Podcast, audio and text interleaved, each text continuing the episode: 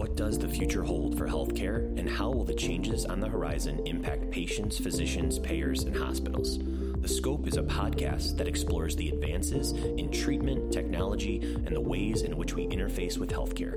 I'm your host, Scott Mayer, CEO of Mobile Anesthesiologist, and each week I will speak with individuals who are working at the leading edge of medicine to find out how innovation and outside the box thinking are revolutionizing the industry and impacting our lives. Dr. Eric Weaver is nationally recognized for his work in primary care, transformation, and value based care.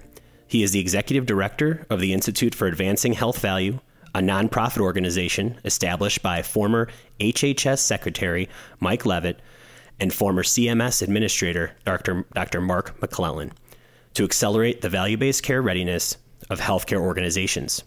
Dr. Weaver has an extensive executive leadership track record with physician led ACOs and risk bearing entities, including roles as president and CEO of Integrated ACO and SVP for Innovista Health Solutions. He was recognized as the ACHE Young Healthcare Executive of the Year and the Modern Healthcare Up and Comers Award in recognition for his work in value based care.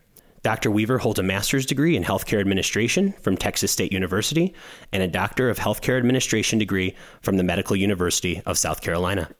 On today's episode, we're going to discuss health value and what Dr. Weaver's organization has been doing on that front to improve the industry.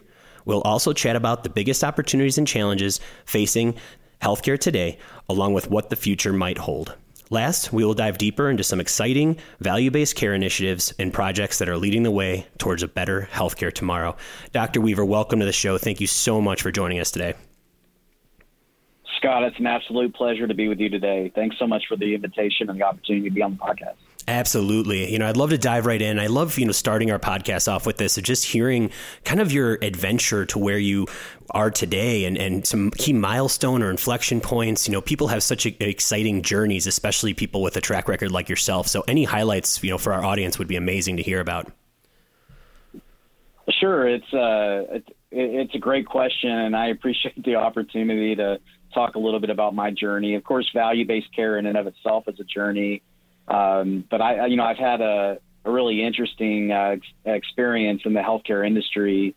Uh, you know, having been a healthcare executive for the last 20 years, I spent the first 10 years of my career in fee for service. And, you know, during that time, I saw some real, you know, dark underbelly, you know, types of things going on. You know, I, my first job actually as a executive, you know, I worked with a, a cardiologist and, you know, they would call him Full Metal Jacket because he, he would literally put 30, 40, 50 uh, stents in patients. And, and uh, you know, there was a lawsuit where, you know, the younger doctors are being forced to do unnecessary procedures. And I saw a lot of fleecing of patients and uh, unnecessary, you know, even deaths that occurred. And, you know, of course, you know, we're all as ones that, you know, study the industry, you know, I think most of your listeners can appreciate the, systemic issues that we have and the broken nature of fee for service and you know how uh, healthcare itself is the number one cause for personal uh, personal bankruptcy in our country.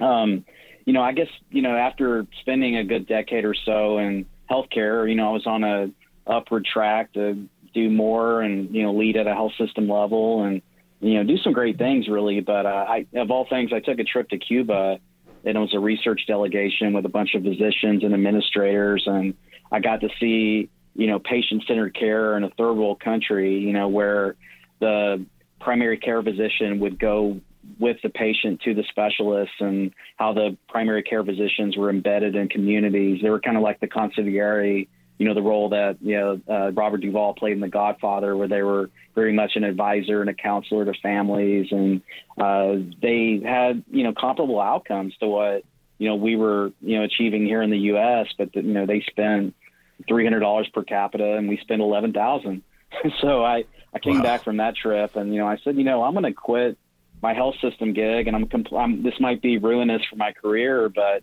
I'm going to take a risk and I'm going to start an ACO and, I got a bunch of doctors together out in West Texas, and uh, we did really well in the Medicare Shared Savings Program. And I really never looked back at that point. I uh, continued to proceed and working with physicians and building networks that could take uh, risk and manage populations and get good outcomes and parlay that into what I'm doing now, which is leading a, a nonprofit institute that, that partners with uh, health systems, ACOs, clinically integrated networks, and other organizations that are looking to take the leap in the value based care. So that's a little bit about my journey. Uh, there's a lot there I could go into, but you know, uh, at a high level, that's kind of what prompted me to kind of recognize the opportunity for value and find something that was in more more in alignment with uh, altruistic reasons why I got into healthcare in the first place. wow, that's uh, that's amazing. I, I, mean, it's for me, and you know, we see this all the time, and, and you've obviously experienced it firsthand. Is you kind of have to see how broken the industry is at times, or just see how tragic it can really be before you're you kind of go, uh, something's got to change here, and really kind of dive deep. But you also mentioned maybe it would risk like risk my entire career to have to jump into something that makes so much sense and is so much better for the healthcare industry and for the entire patient population. But we, you literally have to risk it all to stick your neck out to change it for the better. And that's, you know, I'm hoping your work, our work, things along those lines can continue making that trend easier. But I, I feel the same way at times where you're feeling like you're having to go against the grain just to make things better in this industry.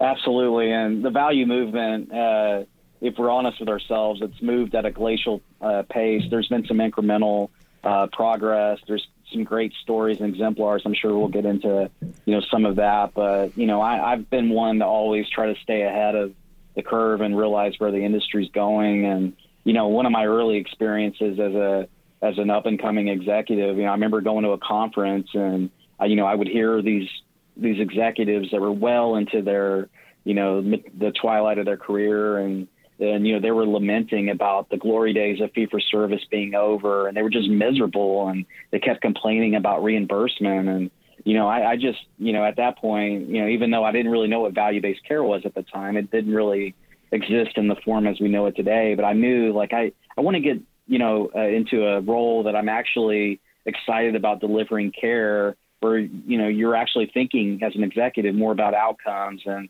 you're actually thinking about the cost implications. And and uh, you know that's really kind of uh, what was kind of you know hardwired in my psyche early on, and and that was definitely a formative experience. And you know, and then you know, you know, to your point, I really saw you know some really you know uh, untoward things. You know, I would have doctors come to me saying we got to move the meat in the clinic and i heard would hear doctors talk about patients as atm machines and Jeez. you know i heard a doctor once tell me you know about the mri machine that we had we had to we have to feed the machine. And you know and i would just hear all these things where it was just all about transactions and just earning money on fee for service and not really thinking about the human being in front of you. So I, you know i think that's at the heart of what the value based care real, movement really is about. I mean we talk so much about economic models and alignment of financial incentives but but that's really the the vehicle to which we can change behavior when you get down to the heart of what value based care really is about, it's about the person in front of you and uh, being able to uh, deliver care in a more relationship based, holistic model where you're truly thinking about what's going on in that patient's lives and you don't want them to fall through the cracks. You want to have a boundary spanning function where you're you're going outside of the brick and mortar of the clinic or the person, the hospital, and reacting to uh, a, a patient. You know, there was a a story that I once heard Farzad Mostashari say at a conference, and he goes, he, he equated the value movement to Niagara Falls, and he said, you know, Niagara Falls, if you if you if you've been there or have seen a picture, you know that's six million cubic feet of water per minute. In healthcare, we spend six million dollars per minute, and what value-based care really is about is not waiting at the bottom of the waterfall with a bucket, hoping to catch the poor, sick patients that the system has failed and trying to, to get reimbursement. It's about going upstream. It's about really making an impact and preventing or reversing chronic disease. And, you know, and there's an economic model that's there right now where organizations can be successful. Um, so that's an exciting time for healthcare. And, you know, I'm, I'm truly optimistic about the direction that we're headed as an industry, but it, it will take time.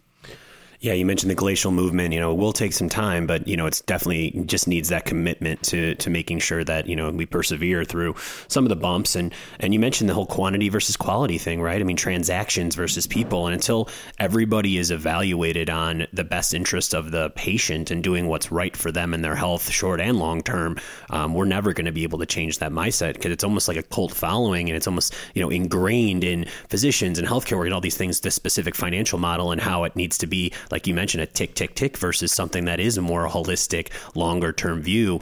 Um, you know, you mentioned the, the Medicare uh, shared savings work that you did, the ACO work that you did. Can you talk a little bit, dive a little deeper about just the, the mindset that you have to have with your team different than just a standard health system financial model or fee for service? You know, how do you, how do you really get that change embedded? You know, what is, what are, what are the key things that are, that are different that allow that to succeed, as you mentioned? Because there is an economic model that is viable and very, you know, successful on this side, but you kind of have to understand the, the, the roots and the, and the biggest pillars of it. Well, one of the, you know, as you were, you know, speaking, you know, I, I you know, immediately I had this quote in my popped in my head from Upton Sinclair, you know, and he said, you know, when a man's salary is is dependent on on him not changing his mind, you'll never you'll you'll never uh, get that person to change. And that's exactly what needs to happen in terms of reengineering uh, payment models to get into a place where we could actually have uh, hospitals, physicians, and other providers really thinking more holistically. And you know the the aspect of behavior change, and you know my uh, experience, and and I, I came from working with physicians, and on the primary care side, you know it, it was so interesting where you know instead of the cowboy being, or instead of the the physician being a cowboy, you know, where it was more autocratic, top down, you know, this is how we're going to deliver care. It's really about dispersing that leadership where the, the physician is more of a quarterback, where they're making handoffs. They're, they're looking at data that they otherwise wouldn't look at in terms of managing a population and, and really making sure that you're delivering a team-based care model that's really oriented towards some of these aspects of uh, improved uh, outcomes for patients. And you know, I, I you know, my, my work with physician led ACOs, it, it's really, you know, I also think it's, it's a win-win uh, for independent doctors. There, there's so many uh, financial challenges that are happening in the, in, in the, if you just look at the primary care space, I mean, I, I think the, you know, uh, what I was hearing recently was there's been a, you know, like $15 billion impact just out of the pandemic alone. A lot of these groups are struggling. They're, you know, how do we rectify our balance sheets? Do we go, you know, into, you know, a hospital setting or get acquired by a PE backed uh, consolidator? Um, but there's opportunities with, with value based care. And I think it's really comes down to, you know, you have to get um, a tipping point. Uh, you know, if you're going to engineer, you know, uh, re-engineer a culture that's uh, really focused on value, and, and there are progressive tipping points. You have to look at, you know, of course, the business culture and and having um, at least a significant amount of your revenue portfolio that's based in contracts. But then, you know, progressively you get to that cultural tipping point where it doesn't even matter, you know, if a patient is on uh, uh, a Blue Cross Blue Shield PPO plan or a, Medicare Advantage full risk plan. You're really treating all of those patients the same. Uh, but it really is a, I think, a, a, you know, a confluence of the economics of care with the actual you know, or uh, altruistic aspects of delivering medicine in a way that is more uh, focused on uh, patient outcomes. And when you look at, you know, there's there's a, you know, we often talk about the quadruple aim, you know, in value-based care. You know, the triple aim is what the IHI made, you know, coined uh, the Don Berwick years ago, which was lower per capita cost, better patient experience, uh, better outcomes. But then there's this whole quad. The, the quadruple aim is really about provider wellness, you know, uh, prevention of moral injury and burnout. And we're seeing, uh, you know, just on a uh, on a mass, you know, scale, so many uh, physicians and nurses and other providers that are really hurting out there, and that suffering, you know, I'm convinced uh, ultimately is is is rooted deeply in the way that we have to care for patients uh, in a transactional fee for service economic model where you have to see 30 patients a day as a primary care physician, and you could only spend 15 minutes uh, in the exam room, and you have to have your door on uh, your hand on the doorknob, thinking about the next exam room that you have to go to. you know, just to keep the lights on. So I think that's really, um, you know, thinking about some of the, the, the work that I've done, the success that I've seen, some of the groups that we collaborate with with the institute. You know, it really does come down to you know creating uh, the right uh, orientation around uh, value-based care, even though it is incremental in terms of building your revenue portfolio, but having the right leadership. You know, it starts with the board. You know, all the way down to uh, the executives and the physicians, really having everyone galvanized around some of these core tenets of delivering uh, care in a more value-based way. So you know, it, you know that's what excites me, and you know, and I think there's definitely, you know, uh, if you look at the the the entire healthcare ecosystem, there's so many bright spots out there, and you know, clearly the results are are being realized. Uh, where you know, there's a recognition now that you know, care delivery in, in this way is possible there were several nuggets in there regarding you know data regarding just leadership and culture and really kind of all of that focus that's necessary because you're, you're changing the mindset. And, and you mentioned you know the pandemic and even the shortage of healthcare workers the burnout of healthcare workers. You're you're asking everybody to do more in a broken system just to keep up with all of this additional compliance and overhead costs and reimbursement cuts. And and the consolidation on top of it is just you know making it even more difficult with so many more layers. So it's becoming challenging but like you mentioned, there's so much optimism out there too, or bright spots and wins. You know, can you talk a little about your, you know, really your organization and the work it's doing with that health value and some of the successes you had, what areas you like to tackle when it comes to working with different systems or different organizations? You know, I'd love to kind of key in on some examples of, of where, you know, a lot of this success and our community can hear that there's there's a lot of there is a lot of positivity out there among all this volatility and, and some of the chaos. Sure. Well, you mentioned in the uh, in my in the introduction to the episode, you know, uh, Dr. Uh, Mark McClellan, Michael Leavitt, that founded at the time, which was the Accountable Care Learning Collaborative, and we've since uh, rebranded to the Institute for Advancing Health Value. You know, that's the organization that I lead as an executive director, and our mission is really to to support uh, accountable care organizations and other risk-bearing entities um, through an ecosystem for learning and sharing of best pra- practices and democratizing content. You know, I, there's so much. I, I often say, you know, my my job is really uh, is a storyteller. You know, I need to go out there and find those bright spots, those exemplars out there in the in the value economy, and showcase them and highlight them, and make sure that we're putting out research and intelligence and uh, peer learning opportunities and member events where we can really put these. Uh, exemplars on display, you know, for the industry to see that value-based care is possible.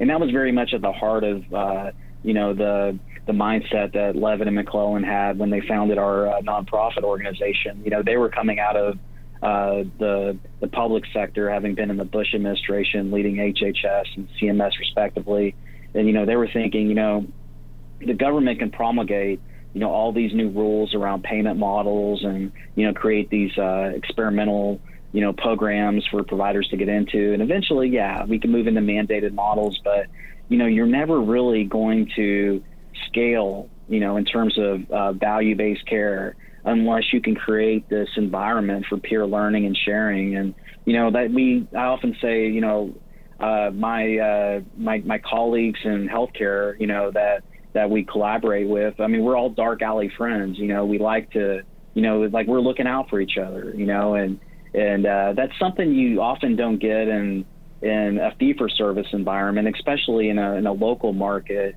You know, where you know, let's take the example of data. You know, data is a strategic asset in, in, in fee for service in value, but in fee for service, you don't want to share, you know, data with your competitor about utilization you know, even though you're sharing, you know, you're seeing the same patients, they're bouncing back and forth, and that's where the redundancy and the dupl- duplication and procedures happen. So, you know, value-based care really it does take a village to make that work, and you know that's at the heart of what we try to do is instill collaboration.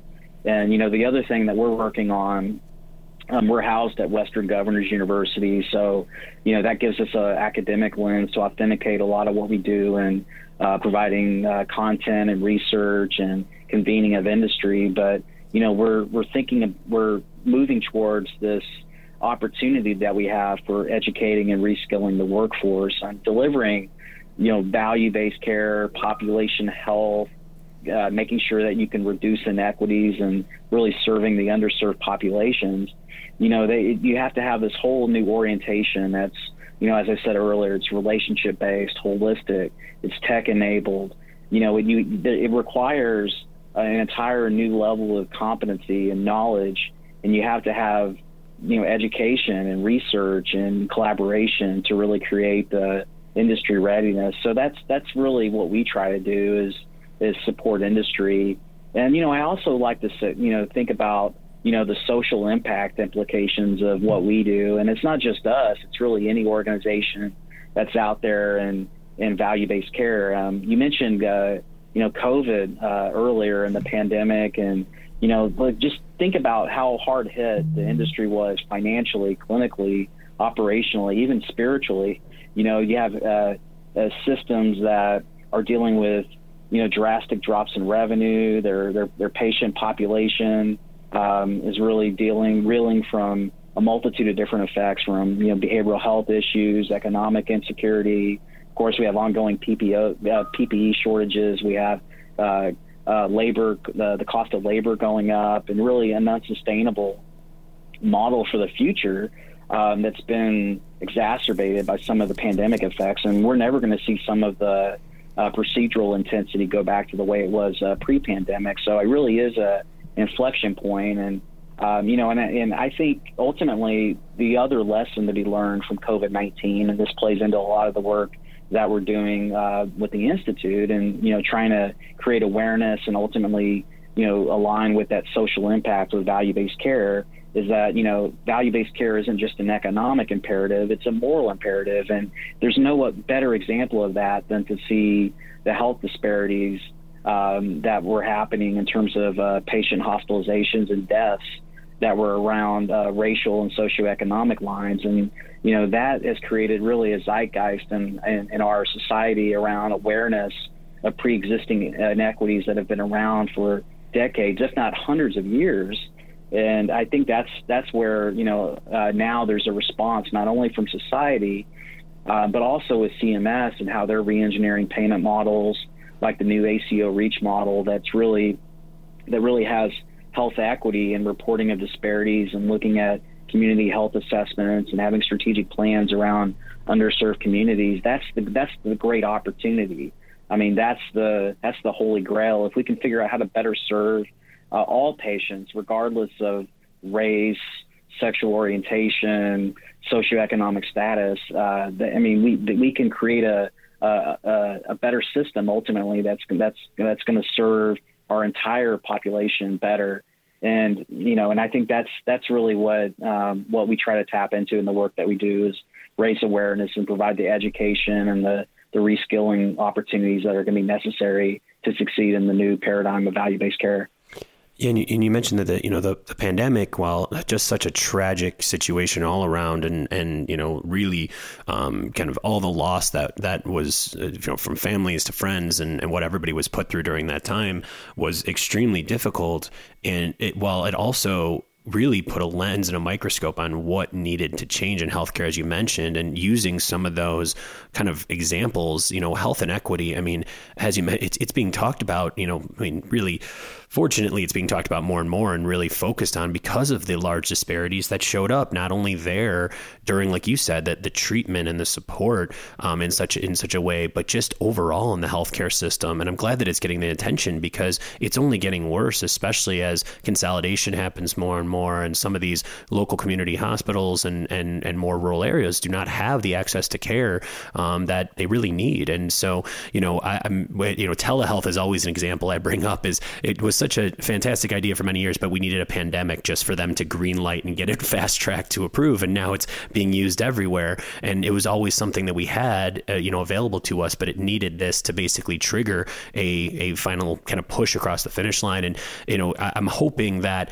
so while, you know, obviously nothing to that end of, of a tragic event occurs, it, I'm just hoping that we learn from it and utilize all of the opportunity to say, we can't go back to such a broken system. And, and, and while many things will never go back, we need to utilize this in every possible way to really make sure that we're taking advantage of the opportunity in front of us and, and making the changes that are necessary too. So, you know, I think, you know, you, you hit, you hit on so many different areas that are, are really needing to change and needing improvements. And I'm hoping the, your, your work and everybody's kind of, you know, just kind of eyes um, the, the blanket's been pulled a little bit and you're, you're kind of seeing some of the some of these things that really need to be addressed ASAP and, and hopefully the, the community will will get enough attention resources and support to make sure that happens.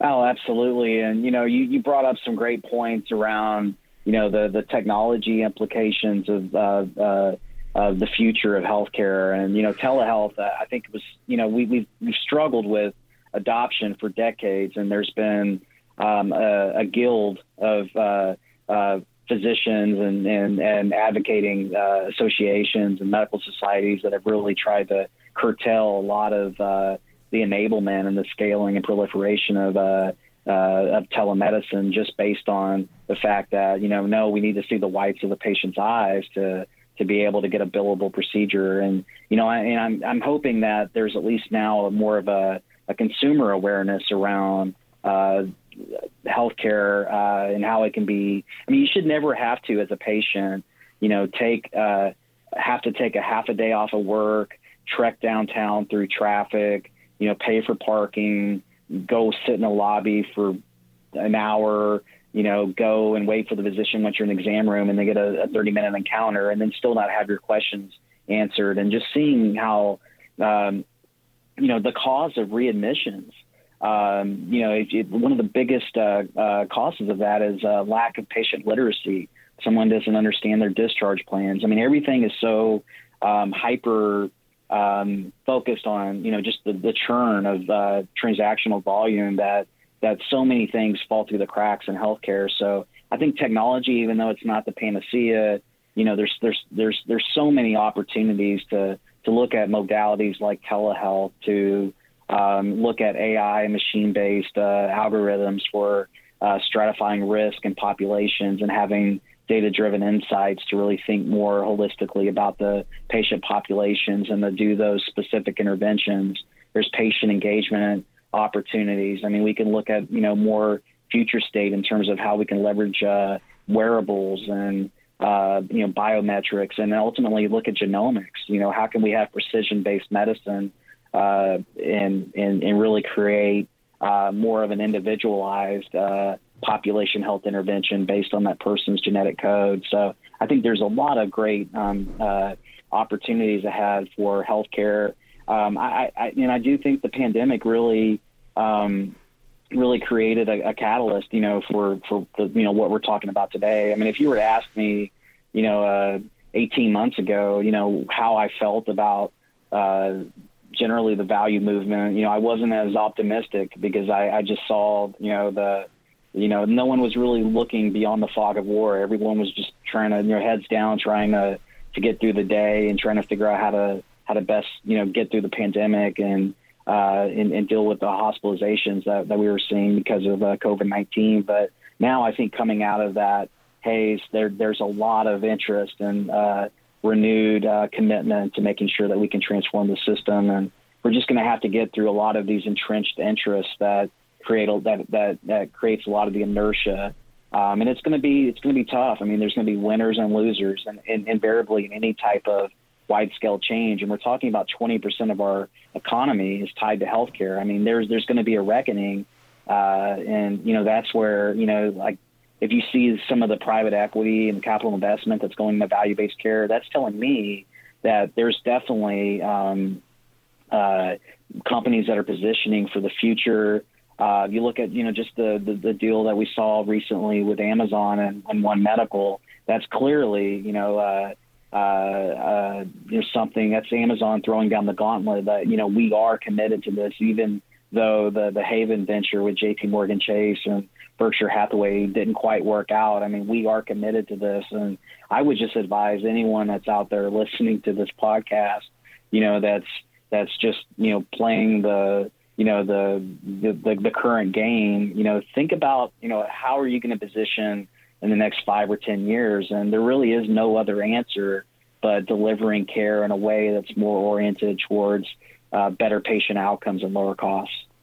There's no question about that, and and like you said too, the you know the day of reckoning, it's going to come in. People say like, oh well, we, we don't really have to have it, or maybe we can just push, you know, kick kick the can a little bit down the road. All you're doing is making it worse in the end because the current system, the fee for service, it's not, it can't work forever anyways. So, they, like you said, the, the change in the day of reckoning, the inflection point needs to happen and will happen. Why why not just get in front of it and work towards that evolution versus just continuing to fight against it? And then, like you said, you come up to people in with big influential jobs that are being paid to make sure things don't change. And until some of that changes overall in that mindset, you know, we're never going to have the speed that we're really looking for for this. But like you said, as long as there's more people, you know, I know that I was personally was a little deflated when Berkshire Hathaway, you know, pulled out of, of their investment and their support in that end. But then, like you said, the Amel, the Amazons and Google and Apple all kind of continuing to dive in or dabble in, you know, Walmart with their health issue, with their health kind of initiatives and things. It's like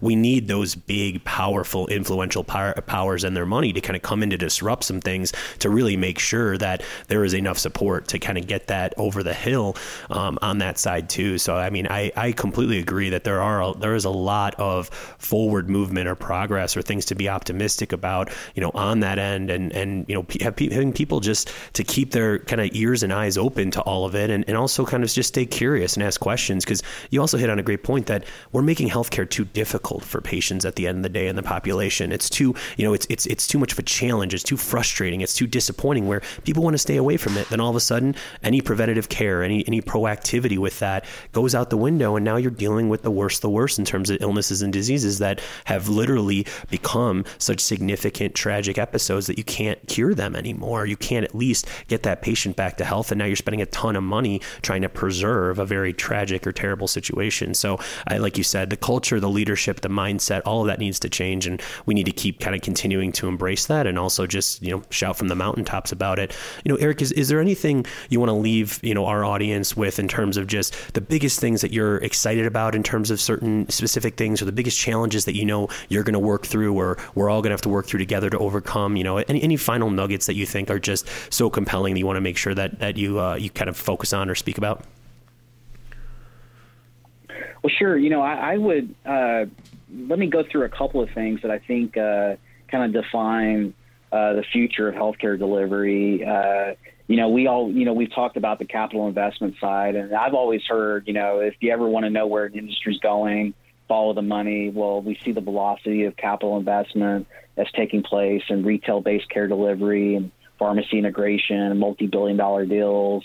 Uh, the consolidation that's happening. I think a lot of that portends uh, a pretty uh, promising glide path for value transformation. Now, you know, it's debatable whether or not that's the best course of action, but you know, we have to think about how is the disruption going to take place, and you know, uh, the federal government has to have the political capital to do what's needed to mandate payment models. But you know, we we may have to see some type of private sector uh, uh, disruption to really catalyze a lot of what we're hoping to see. But in terms of the the, the public side, you know, we we've, we've we've heard loud and clear from CMS uh, at this point that by 2030, 100% of Medicare patients are going to be in accountable care relationships. I think that's an important bellwether uh, for what's to happen. I think hospitals are also thinking about, you know, given the the shift of higher margin procedures to the ambulatory care setting and the opportunities with what we talked about on the, the technology side, you know, how do they capitalize on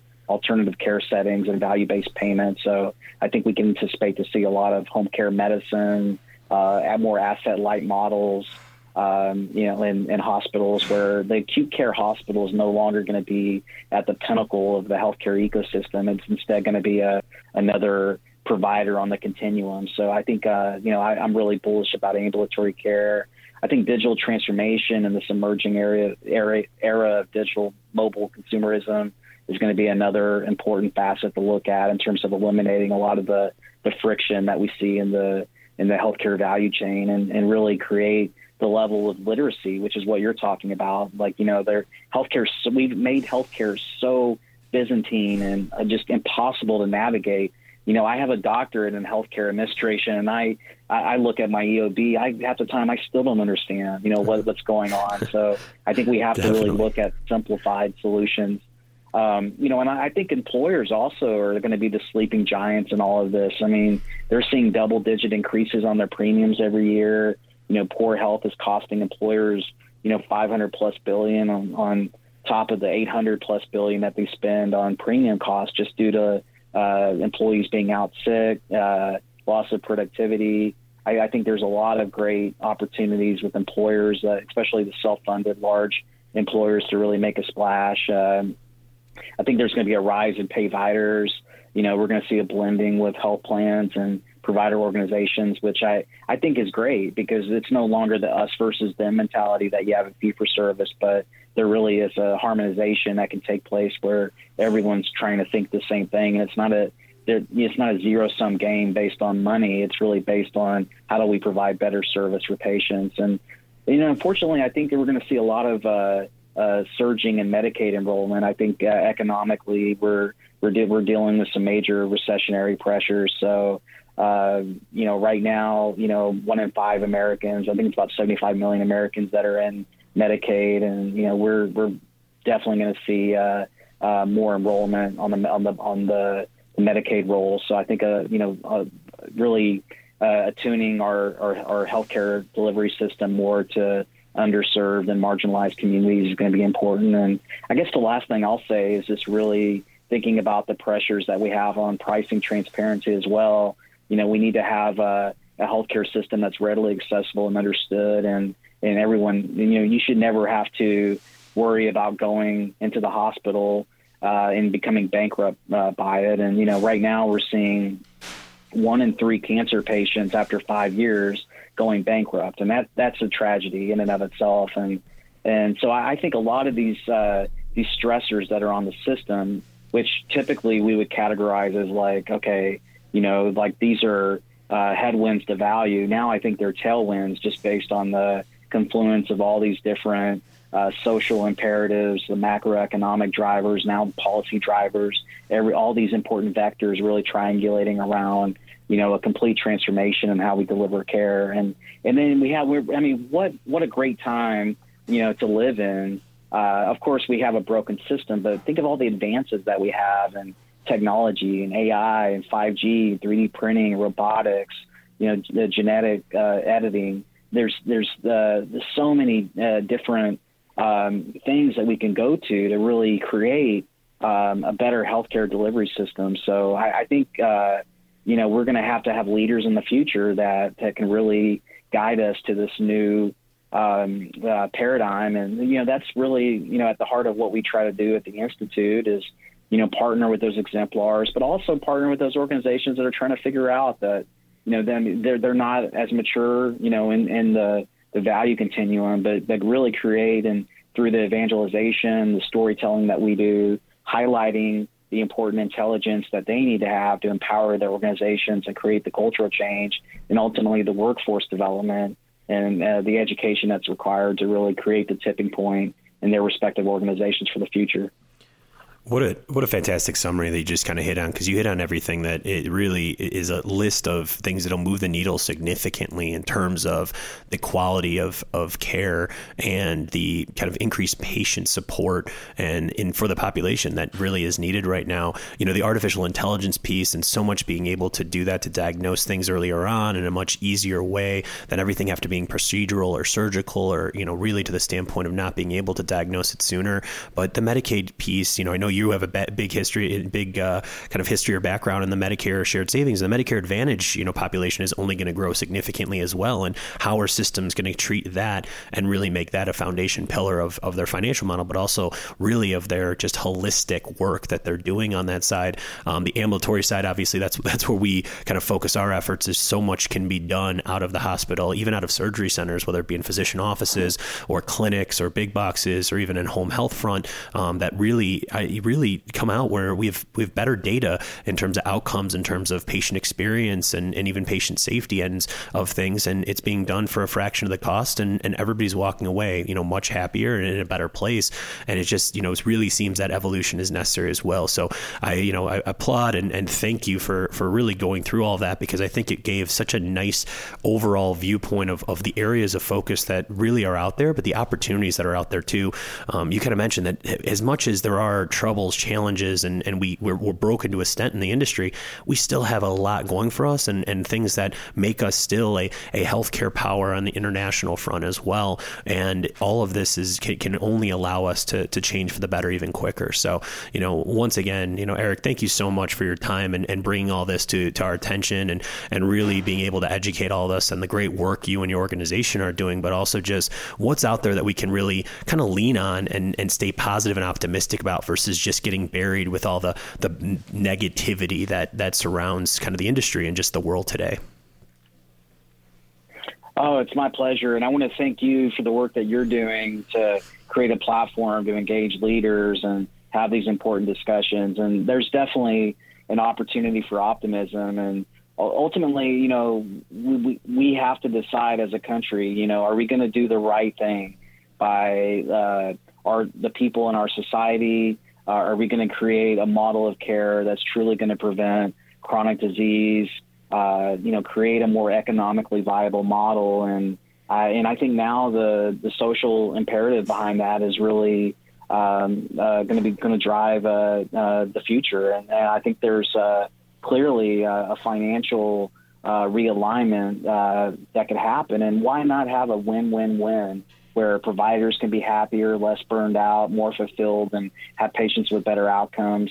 Patients do better they're more engaged. They're not getting bankrupt. They're they're healthier. And then you know health plans and ultimately you know our entire society you know uh, being better in the process. So I think that's the opportunity we have ahead of us. And again, I want to thank you for you know allowing me the opportunity to speak a little bit about uh, the work that I do. And uh, you know it's been a pleasure to spend time with you today you know, cheers to everything that you just said because you know, there there is a possibility for everybody to come out positive and they're coming out ahead of this. And this is where people get just you know falling. They're like, oh, it's just not possible. No, it is. It really is. And so, like you said, I hope conversations like this, our work, and continuing to just really kind of push and embrace and support all the stuff that we're doing to make it, you know, better healthcare tomorrow will continue. And, and like, it sounds like both of us and our organizations and the people around us are to, you know, to fight to the, fight to the death to just make sure we leave our imprint on, on the industry and on the market in the best way possible. So, you know, thank you again. We'd love to have you back and love to have you back in the platform to uh, continue to check in and, and see all, you know, continue to hear about the great work that you're doing. Um, and so I hope you, you uh, would, would be open to, to coming back or continuing to share your stories with us. Absolutely. Thank you, my friend. I would be happy to do so. And uh, I, again, I, I really appreciate the opportunity to be with you today. Absolutely. Take care. Thank you, everybody. Another fantastic discussion and podcast episode um, with Dr. Eric Weaver, who we will definitely be following, and we definitely want to make sure we're supporting in every way. Uh, take care. Thank you again, Eric. Have a great rest of your day and enjoy, everybody. That's it for this week. Tune in again next week for another illuminating discussion about the changing face of healthcare on The Scope, presented by mobile anesthesiologists.